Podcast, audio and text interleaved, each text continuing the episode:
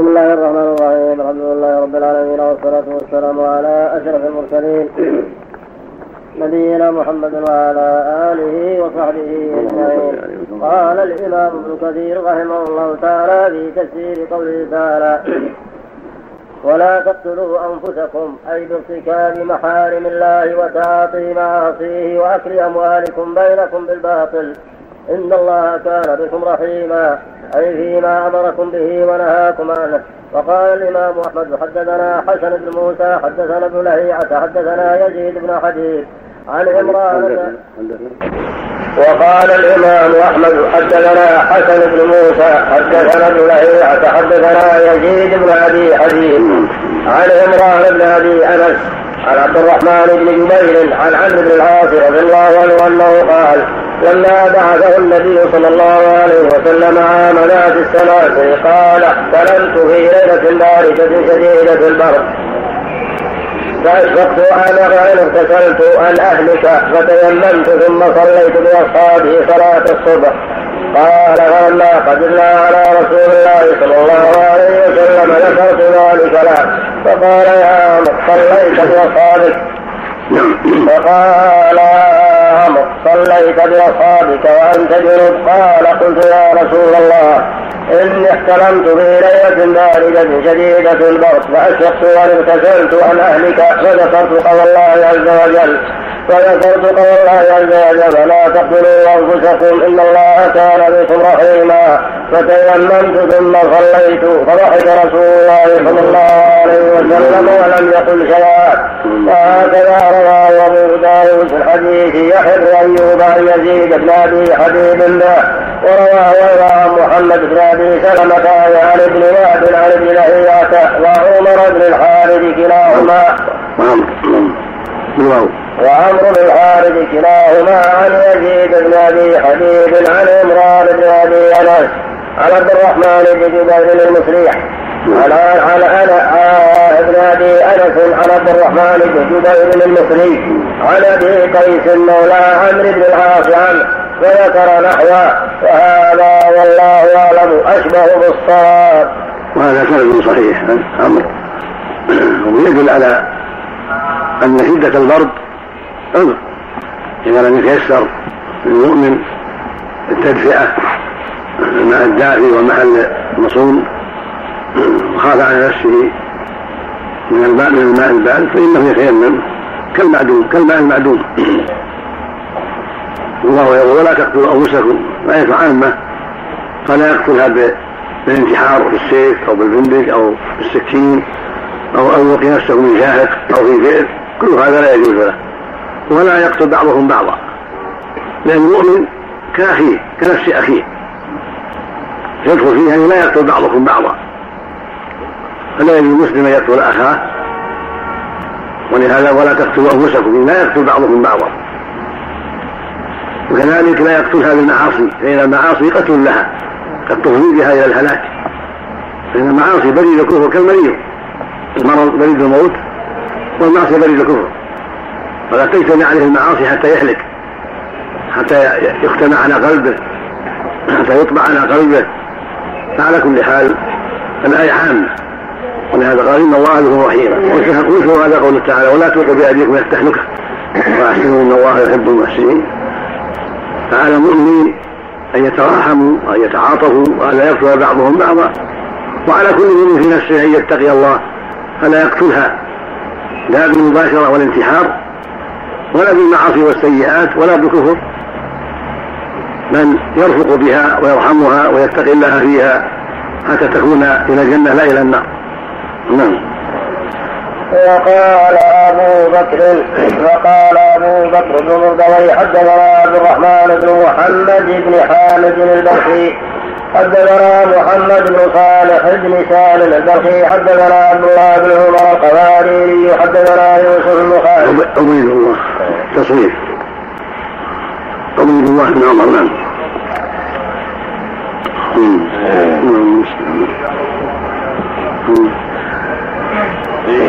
نعم. نعم. وقال أبو بكر بن المنتهي حدثنا عبد الرحمن بن محمد بن خالد البلخي حدثنا محمد بن صالح بن سهل البلخي حدثنا عبيد الله بن عمر. عبيد حدثنا عبيد الله بن عمر القواريري وحدثنا يوسف بن خالد حدثنا زياد بن سعد عن عكرمة عن ابن عباس أن عمرو بن العاص صلى بالناس وهو جنب فلما قدموا على رسول الله صلى الله عليه وسلم ذكروا ذلك له. فدعاه فسأله عن ذلك فقال يا رسول الله خفت أن يقتلني البرد وقد قال الله تعالى ولا تقتلوا أنفسكم فسكت عنه رسول الله صلى الله عليه وسلم ثم أورد ابن مردوي عنه عند هذه الآية الكريمة ثم أورد ابن مردوي عند هذه الآية الكريمة من حديث الأعمش عن أبي صالح عن أبي هريرة قال قال رسول الله صلى الله نفسه بحديدة فحديدته في يده يدع بطنه يوم القيامة في نار جهنم.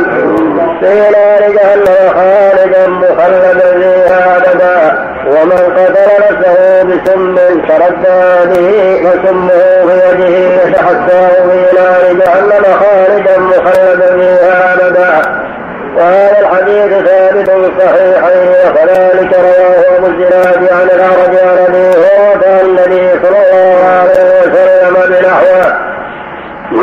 على شدة وعيد. قتل وعيد من قتل نفسه. وأن الواجب المؤمن أن يحذر قتل نفسه. ولو اشتد به المرض. ولو اشتدت به الجروح. يبتعد عن هذا. ويتقي الله في ذلك. أما قول خرج مخلدا فيه أبدا. فهو عند العلماء على وجهين. أحدهما أن هذا في من استحل ذلك. من استحل قتل نفسه يكون كافرا مخلدا في النار نعوذ بالله. الأمر الثاني أن هذا في على العموم يكون هذا الخلود خلود مؤقت ليس خلودا مثل خلود الكفار. هذا مخلدا فيها ابدا يعني النهاية التي حدها الله. بخلاف خلود الكفار فإن خلودهم مستمر. لا يخرجون منها ابدا. أما العاصي فيخلد خلود يليق به. له نهاية له منتهى. مثل ما قال في الزاني يخلد فيه مثل قتل النفس في آية الفرقان. فيه. ولذلك لا يسلم الله إلى آخر ولا يصمت ما حرم الله له ولا يسلمه ومن يفعل ذلك يقع عذابه يضاعف له العذاب يوم القيامة ويكون فيه مهانا هذا الخلود. خلود له نهاية. في حق في حق القاتل وفي حق الزاني. أما في حق المشرك فهو الخلود الأبدي. نسأل الله العافية. نعم. الله عليك وقال الترمذي ذكر عن بعض من أن الأعمش قال زاد فيها مخلدا للأبد وأنه من اقام لا لا صحيحه زياده صحيحة. اي نعم بس قال يعني كان لا لا غلط مو صحيحة نعم قد جاء معنى فيها حي أخرى نعم انها مخالفة مخلدا فيها أبدا. نعم نعم. مخلود له نهايه يعني. كانه مخالف أو محمول على من استحل ذلك نسال الله العافيه نعم. وعن ابي قلابة عن ثابت بن الضحاك رضي الله عنه قال قال رسول الله صلى الله عليه وسلم من قتل نفسه بشيء عجل به يوم القيامة وقد أخرجه الجماعة في كتبهم من طريق أبي قلابة والصحيحين من حديث الحسن بن جندب. عن عبد الله عن عبد الله البجلي. الحسن عن جندب. عن جندب بن عبد الله البجلي. عن الحسن البصري نعم. عن جندب. عن جندب بن عبد الله. بن عبد الله. عن جندب بن عبد الله البجلي.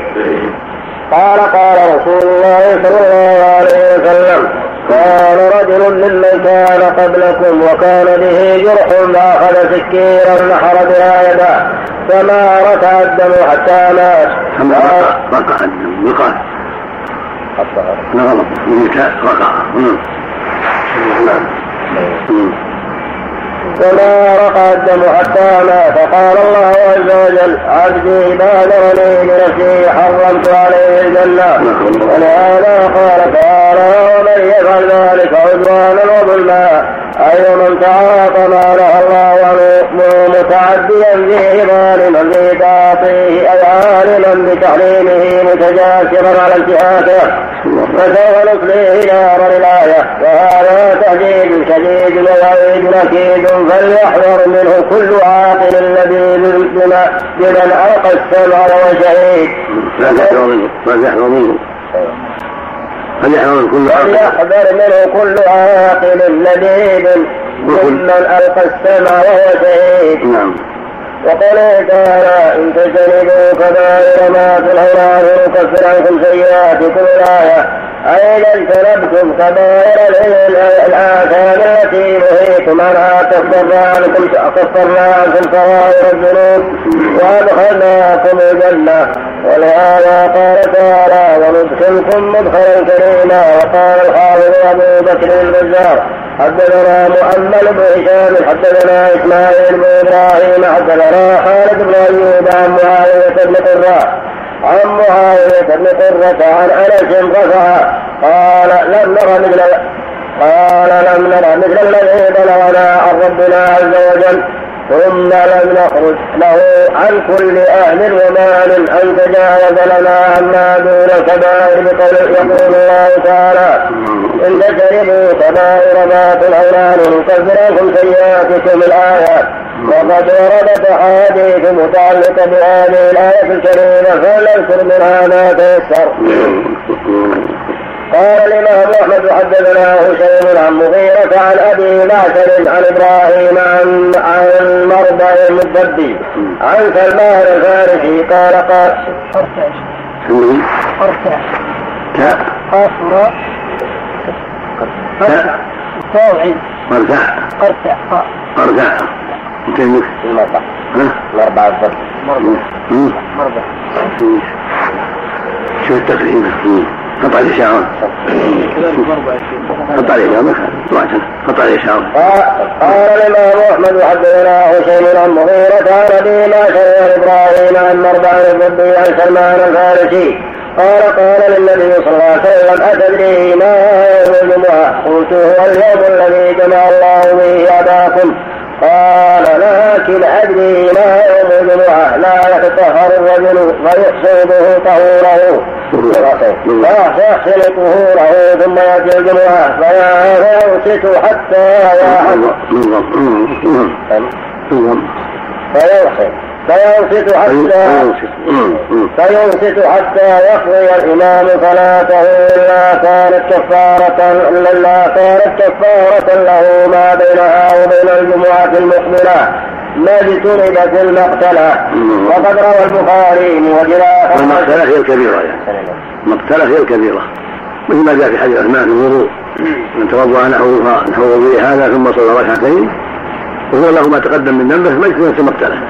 ما ما دام مجتنبا كبائر الذنوب وقال البخاري وجد اخر عن سلمان نحوه.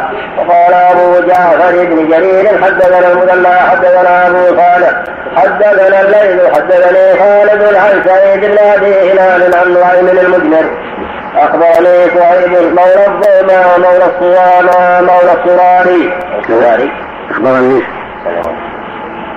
حتى حدثني المثنى حدثنا أبو صالح حدثنا الليل حدثني خالد عن سعيد بن أبي هلال عن نعيم المجمري أخبرني سعيد مولى الصواري. أنه سمع ابا هريرة وابا سعيد يقولان خطبنا رسول الله صلى الله عليه وسلم يوما فقال والذي نفسي بيده ثلاث مرات ثم أسد فأسد كل رجل مما يبكي لا ندري ماذا حلف عليه. ثم رفع رأسه وفي وجهه البشر البشر البشرى فكان أحب إلينا من حمر حمر النعم. فقال ما من عبد يصلي الصلوات الخمس ويصوم رمضان ويخرج الزكاة ويجتنب الكبائر السبع. إلا فتحت له أبواب الجهاد أبواب الجنة. ثم قيل ادخل بسلام. وهكذا رواه النسائي والحاكم في مستدركه من حديث الليث بن به ورواه الحاكم ورواه ابن حبان في صحيحه من حديث عبد الله بن وهب عن عمرو بن الحارث عن سعيد بن أبي هلال به ثم قال الحاكم صحيح على شرط الشيخين ولم يخرجا. تفسير هذه السبع. والسبع قوله اجتنبوا السبع الموبقات وان وراهن قال الشرك بالله والسحر. وكل التي حضر الله الا بالحق وأكل الربا وأكل مال اليتيم والتولي والزحف وقتل المحصنات وغير الله البركه لأنه قرص قرص بمكلفة وابن أحمد. والضبي الكوفي. صدوق من الثانية مخضرم قتل في زمن عثمان قال الخطيب. أبو داود والترمذي في الشمائل في غرباء غرباء شيء. لا لا. هذا أو هذا هو قرصة صهيب شو صهيب مولى الصواري عندنا مولى العدوان العدواني هذا. هو شو صهيب نعم. صهيب مولى العدواني بمقبلة ومثناه ساكنة. تفرد نعيم المجمل بالرواية عنه وهم انفرد. نعم. انفرد نعيم تفرد نعيم المجمل إيه. بالرواية عنه إيه. وهم من قال غير ذلك. مقبول من الرابعة النسائي. مقبول. نعم. صلح العتواري. صهيب مولى العتواري بدل الصواري مرتع عندك. مرتع القاف والساعة مرتع قرتع قاف راء عين قرتع مرتع نقاش. سمع. بسم الله الرحمن الرحيم. الحمد لله رب العالمين والصلاة والسلام على أشرف الأنبياء والمرسلين نبينا محمد وعلى آله وأصحابه أجمعين. قال الإمام ابن القيم رحمه الله تعالى فصل. وأما الظهر فكان يطيل قراءتها أحيانا. في رواية نكارة الأولى السبع لأن صهيب صهيب هذا مقبول ليس من المشهورين بالرواية والثقة ولكن كلمة فيها الكبائر مطلقة. الكبائر لا تنحصر في سبع. وكما قال ابن عباس بل إلى سبعين أقرب منها إلى سبع. نعم.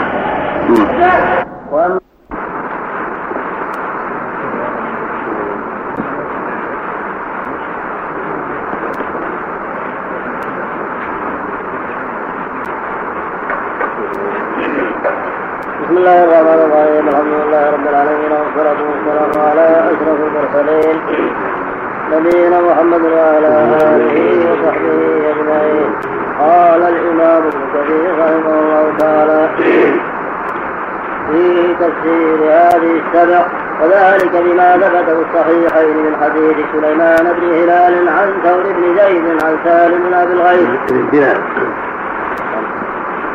من بلال مو هلال. سليمان من بلال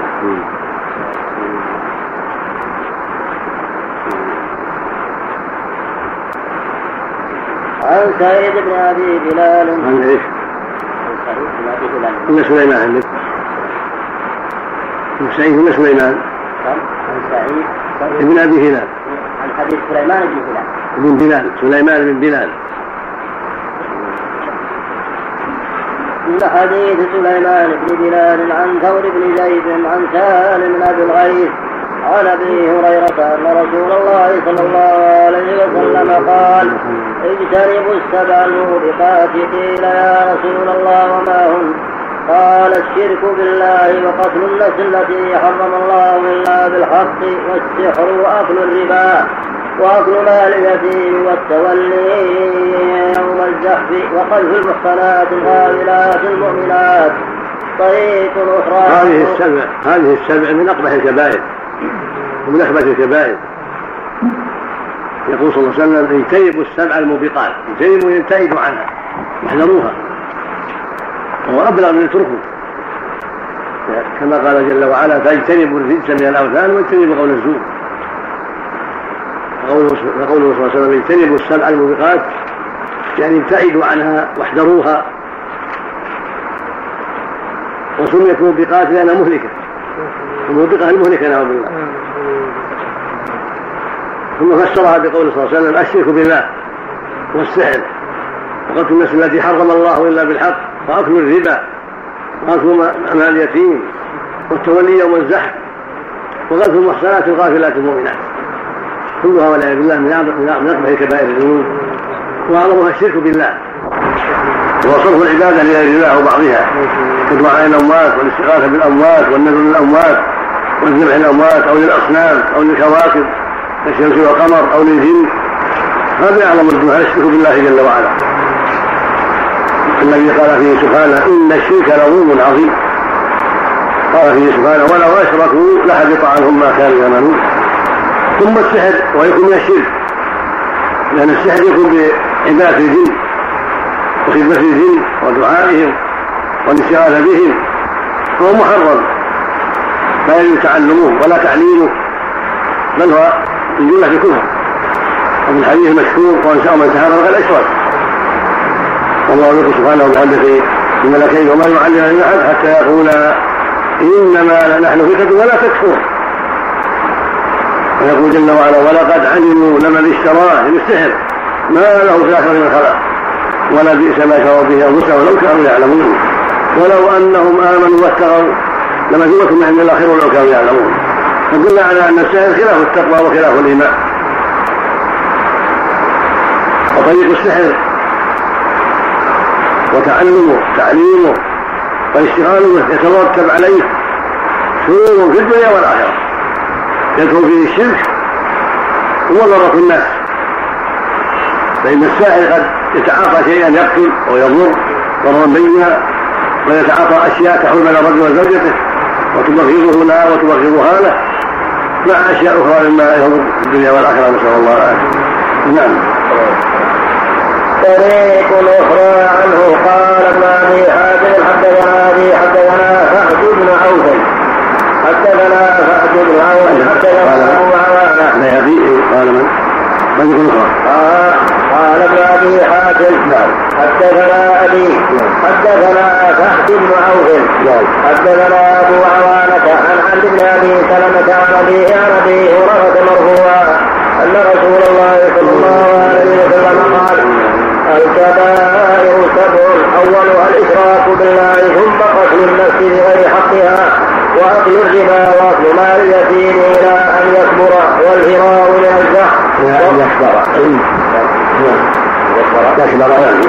أن يكبر والفرار من الزحف ورمي المحصنات والانقلاب إلى الأعراب بعد الهجرة.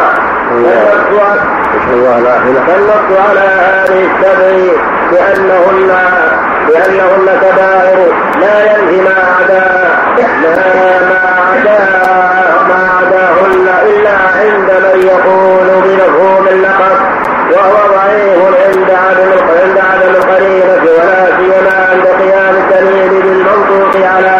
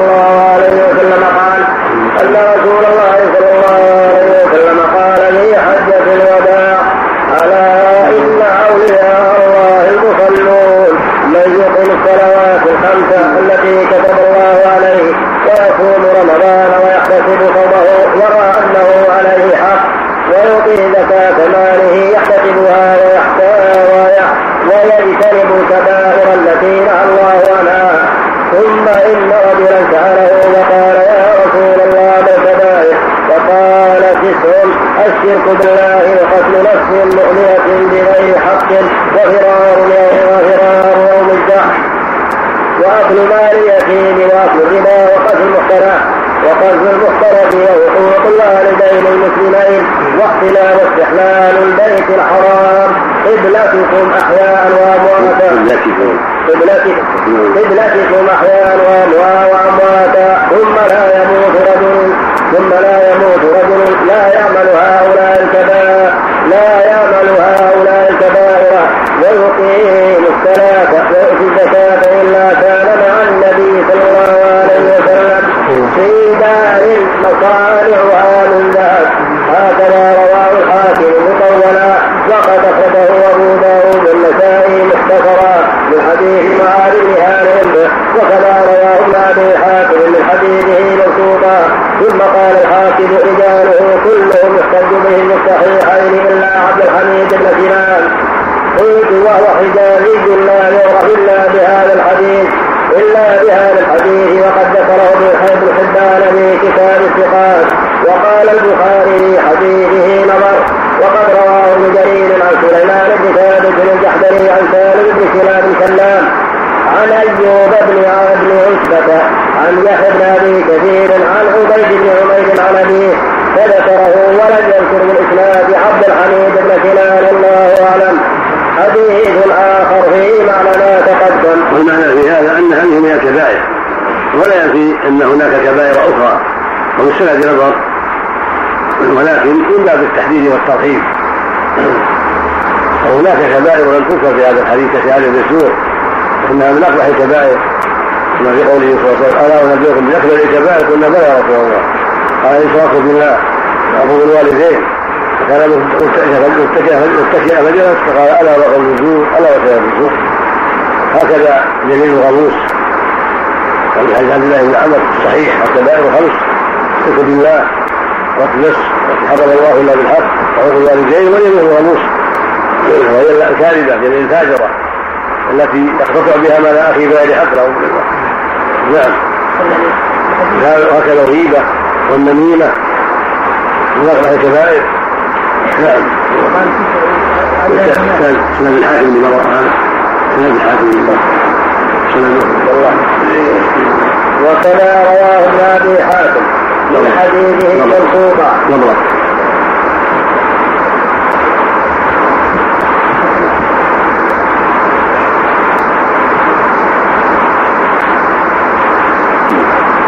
سابها مطول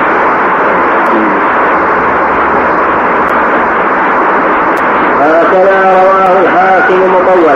وقد أخرجه أبو داود. الحمد لله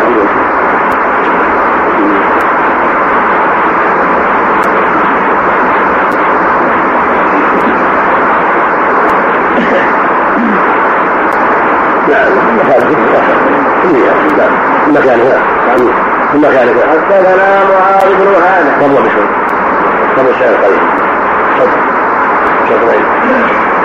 قال ابن أبي حاتم نعم. حدثنا أبي حدثنا سعد بن عوف. حدثنا أبو عوانة عن عمرو بن أبي سلمة عن أبي أبي هريرة مرفوعا أن رسول الله صلى الله عليه وسلم قال الكبائر سبع أولها الإشراك بالله ثم قتل النفس بغير حقها واكل الربا واكل مال اليتيم إلى ان يكبر ان يكبر والفرار من الزحف ورمي المحصنات والانقلاب إلى الاعراب بعد الهجره فالنص على هذه السبع بانهن كبائر لا ينفي ما عداهن الا عند من يقول بمفهوم اللقب وضعيف عند عدم القرينه وضعيف عند عدم القرينه ولا سيما عند قيام الدليل بالمنطوق على عدم المفهوم كما كان كما سنورده من الاحاديث المتضمنه إلى الكبائر غير هذه السبع ومن ذلك ما رواه الحاكم بن عوف تغيير شهد بن عوف تغيير نعم نعم نعم مفهوم اللغة مفهوم العدد ومفهوم من جنس الاسم فقط. وهو مفهوم ضعيف. مثل العدد يسمى مفهوم اللقب مثل الاسم اللي هو مشتق. مثل خمس من الدواب كلهن فواكه من الثلج والحرم. لا ينفي سواها. هي الاسماء العقب والحلاء إلى اخره مثل هنا عبد الكبائر. هم العدد العدد وما يتعلق بالأسماء. خلاف الأسماء المشتقه نعم. لكن هو غير مفهوم كما قال له ما يدل على خلاف المنطوق. مثل إذا رأينا قلتين الغبن مثل الكلب الأسود منه نعم. هذا حجة. إلا إذا وجد ما يخالف نعم. نعم. شاهد نعم. تعليق علينا بالنسبة للربا يقول ولم نجد. لا يراجع مثل تعليم من دعا الميزان من أبي حاتم لأن التقريب والتهذيب اختص به السكر رجال الستة فقط. هذا المسلم والسنن الأربعة هذا الرجال في التغيير والتغيير إلا بعض الأشخاص الذي نص عليه يقال تمييز هذا يكون غيره. نعم. ومن ذلك ما رواه الحاكم في مستدركه حيث قال حدثنا احمد بن كامل القاضي الا ان حدثنا ابو قلابه عبد الملك بن محمد حدثنا نعم نعم ومن ذلك ما رواه الحاكم وهو الحاكم في مستدركه حيث قال حدثنا احمد بن كامل القاضي الا ان حدثنا ابو قلابه عبد الملك بن محمد حدثنا معاذ بن هانئ حدثنا حرب بن شداد حدثنا يحيى بن كثير عن عبد الحميد بن عبد الحميد بن سنان عن عبيد بن عمر عن أبيه يعني عمير بن قتادة يعني عمير بن قتادة رضي الله عنه. رحمه الله هذا مطلوب هذا رحمه الله هذا مطلوب يعني أبي كثير أيضا مجلس وقد عن عبد الحميد هذا معروف. يكون حديث ضعيف. نعم. نعم. ذكر ما تسوى عبد نعم.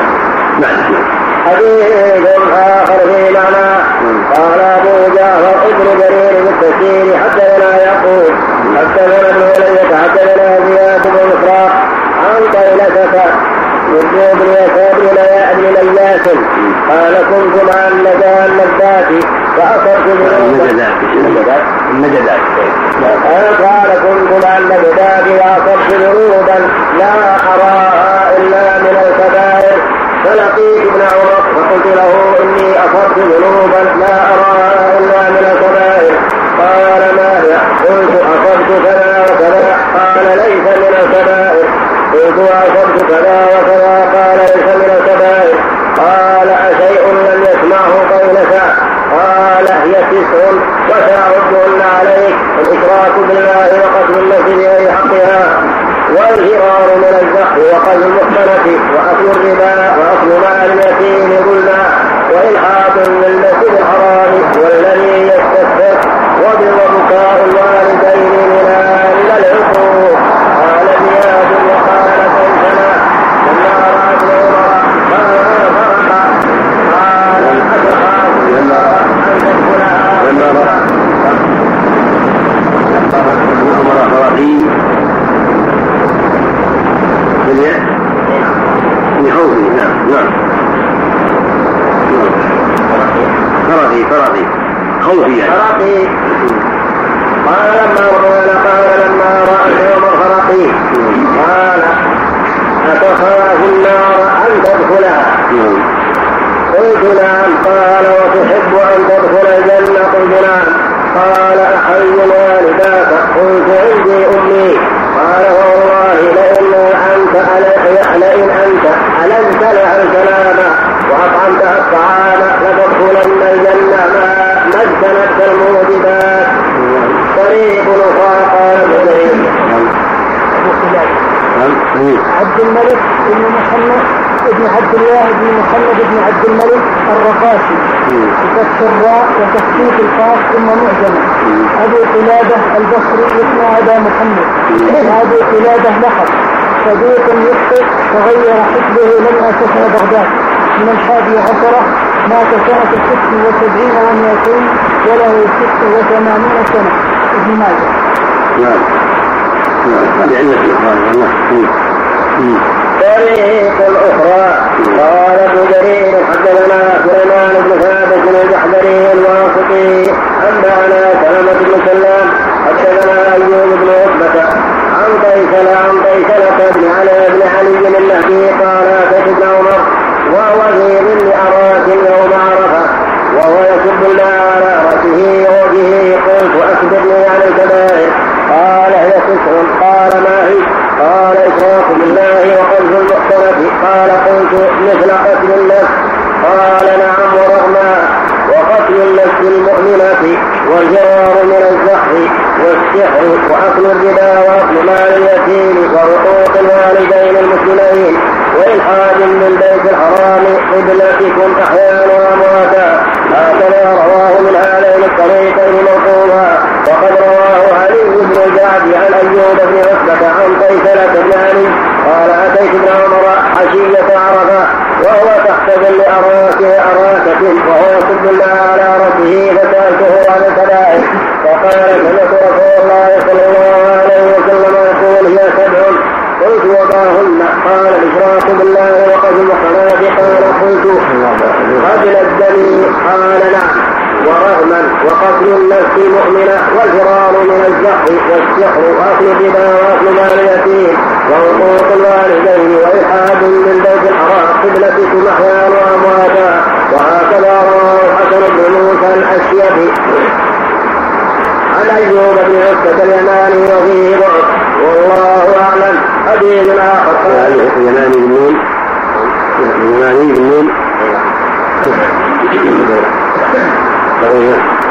حديث اخر قال الإمام أحمد حدثنا زكريا بن ابن عدي حدثنا بقية عن يحيى بن سعيد عن خالد بن معدان أن أباه من السمع حدثهم حدثهم عن أبي ايوب قال قال رسول الله صلى الله عليه وسلم ما من عبد الله لا يشرك به شيئا وأقام الصلاة واتى الزكاة وصام رمضان واجتنب الكبائر فله الجنة أو دخل الجنة فسأله رجل ما الكبائر؟ فقال الشرك بالله وقتل نفس المسلمة والفرار من الزحف ورواه أحمد ورواه النسائي من غير وجه عن بقيه حديث آخر. حديث أيوب بن عتبة اليماني أبو يحيى القاضي القاضي من بني قيس بن ثعلبة شهيد من السادسة مات سنة ستين ومئة ابن ماجه.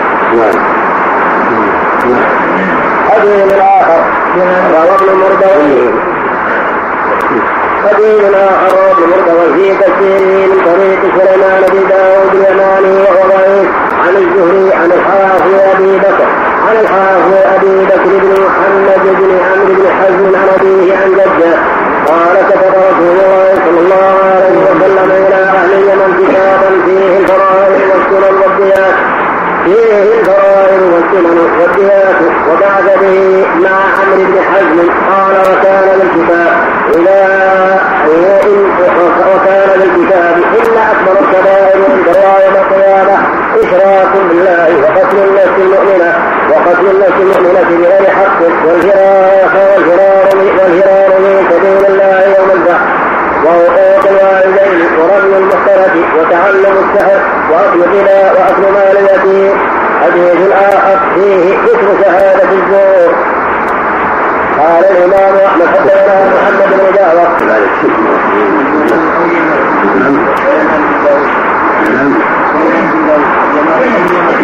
يمان يمان أيوب بالأسماء يمان يعني يمان ما عندك أسماء يمان يمان يمان بن داود يماني من زي حديث. زي حديث. رواه ابن مردوي في تفسيره من طريق سليمان بن داود اليماني النون. وهو ضعيف. عن الصحيح عن الحافظ ابي بكر بن محمد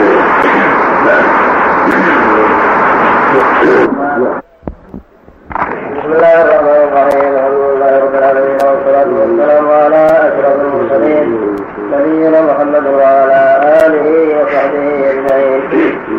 قال الإمام ابن كثير رحمه الله تعالى حديث آخر فيه ذكر شهادة الزور. قال الإمام أحمد حدثنا محمد بن جابر حدثنا شعبة حدثني عبد الله بن أبي بكر قال سمعت أنس بن مالك قال ذكر رسول الله صلى الله عليه وسلم الكبائر أو سئل عن الكبائر وقال الشرك بالله وقتل النفس وحقوق الوالدين. فقال لا أنبئكم بأكبر الكبائر قلنا بلى قال الإشراك بالله وقول الزور أو شهادة الزور. أخرجاه من حديث شعبة ذا وقد رواه ابن مردويه من طريقين آخرين غريبين عن أنس بنحوه. حديث آخر أخرجه الشيخان من أخرجه الشيخان من حديث عبد الرحمن بن أبي بكر. أخرجه الشيخان من حديث عبد الرحمن بن أبي بكر عن أبيه قال قال النبي صلى الله عليه وسلم. من أبي بكر. من سقط نعم على من حديث عبد الرحمن بن أبي بكرة عن أبيه قال قال النبي صلى الله عليه وسلم. ألا أنبئكم بأكبر الكبائر؟ ثم قال يا رسول الله. قال الإشراك بالله وحقوق الوالدين وكان متكئا فجلس فقال ألا وشهادة الزور ألا وقول الزور فما زال يكررها حتى قلنا ليته سكت حديث هذا يبين عظم جريمة العقوق والشرك وقتل النفس شهادة الزور وأن هذه الجرائم من أكبر الكبائر نعوذ بالله. وأعظمها وأشدها خطرا الإشراك بالله. لأنه أعظم ذنب رضي الله لأنه ضد التوحيد والتوحيد خلق الله من أجله الثقلين. فالشرك ضد التوحيد وهو أعظم الذنوب. ولهذا في الحديث الصحيح حديث مسعود عند الشيخين إذا رأى أي الذنب أعظم قال أن تجعل لله ندا وهو خلقه يعني أن تعبد معه إله آخر. كسوى الأموات والأصنام وأصحاب القبور والجن والملائكة ودعائهم والاستغاثة بهم. أو بالأنبياء ونحو ذلك. هذا هو الشرك الأكبر هو اتخاذ الأنداد وهكذا التعلق بالأصنام وعبادة الأصنام من دون الله والأشجار والأحجار. هذا هو الشرك الأكبر ومن الجرائم العظيمة عقوق والديه. أن يعق والديه ويقطع والديه. ويؤذيهما بأفعاله أو بأقواله أو يقطع صلته بهما والإحسان إليهما. وهكذا قتل بغير حق قتل النفوس. من اعظم الجرائم. وهكذا الزنا من أقبح الجرائم. وهكذا قول الزور شهاده الزور. بين الرسول صلى الله عليه وسلم من أكبر الكبائر. الواجب على المؤمن أن يحذرها ويحذر أسبابها. وإنما جلسة متكئ عند شهاده الزور لأن الناس يستهرون فيها. ولأن لها أسبابا كثيرة ولهذا حذر منها كثيرا. كان متكئ نائل على غير المعتدين في جنسه فلما أراد أن يتكلم بشهادة الزور انتصب وجلس وقال ألا وقول الزور ألا وشهادة الزور. يحذر الناس منها لأن قد يشهد الزور إما لعداوة بينه وبين المشهود عليه وإما لنشوة يعطيه صاحب الشهادة يرشوه وإما لأسباب أخرى فلها أسباب. تتعلق بحظوظ النفس. بحظوظ الناس. فالدوافع لها كثيرة. الشرك أعظم منها الشرك أعظم منها. لكن لما كانت دواعي شهادة كثيرة كررها ليحذر منها عليه الصلاة والسلام. قال الله تعالى فاجتنبوا الرجس من أوثان واجتنبوا قول الزور وجعل قول الزور عجل الشرك. فاجتنبوا الرجس من الأوثان واجتنبوا قول الزور وكانت الزور قد يستحل بها الخروج. تستحل بها الدماء. تستحل بها الأموال والأعراض. شرها عظيم. نسأل الله السلامة. نعم. حديث آخر فيه ذكر قتل الولد وهو ثابت بالصحيحين عبد الله بن مسعود. قال قلت يا رسول الله أي الذنب أعظم؟ وفي رواية أكبر قال أن تجعل لله ندا وهو خلقك قلت ثم أي ثم أي قال أن تقتل ولدك خشيت أن يقع معك. قلت ثم أي قال أن تزاني حليلة ذلك. ثم قرأ والذين لا يدعون مع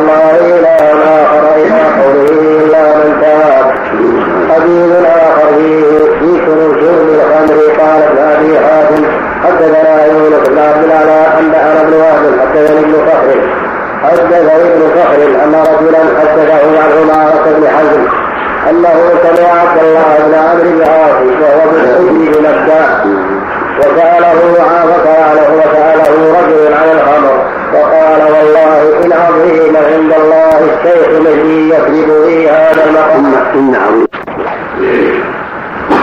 حديث آخر فيه ذكر قتل الولد وهو ثابت في الصحيحين عن عبد الله بن مسعود. قال قلت يا رسول الله أي الذنب أعظم؟ وفي رواية أكبر قال أن تجعل لله ندا وهو خلقك. قلت ثم أي ثم أي؟ قال أن تقتل ولدك خشيت أن يقع معك قلت ثم أي؟ قال أن تزاني حليلة ذلك ثم قرأ والذين لا يدعون مع الله إلها آخر إلى قوله إلا من تاب. حديث آخر فيه ذكر شرب الخمر قال ابن أبي حاتم حدثنا يونس بن عبد الأعلى أنبأنا ابن وهب حدثني ابن صخر. حدثني ابن صخر أن رجلا حدثه عن عمارة بن حزم أنه سمع عبد الله بن عمرو بن عاص وهو بالحج بمكة وسأله فسأله وسأله رجل عن الخمر. فقال والله إن عظيم عند الله الشيخ الذي يكذب في هذا المقام. إن عظيم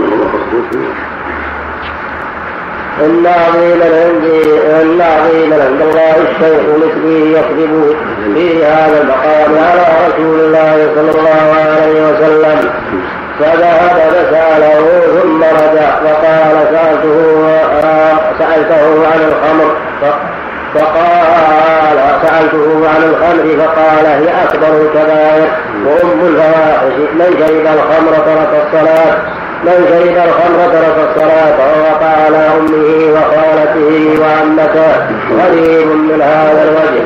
طريق أخرى. لا شك أنها من أكبر الكبائر ولا شك أنها أم الخبائث الخمر تجعله مجنونا رأسها حالا من المجنون. فهي أم الخبائث وتجر إلى خبائث كثيرة. هي من أكبر الكبائر ولهذا قال عليه الصلاة والسلام لا يشرب الخمر حين يشربها وهو مؤمن لا يزني الزاني حين يزني ولا يشرب السارق حين يسرق ولا يشرب الخمر حين يشربها وهو فإن كان إيمانه حاضرا لكان ابتعاده عن الخمر ولكن بسبب ضعف الإيمان وقلة المبالاة أقدم على الخمر التي هي أم الخبائث نسأل الله العافية. نعم.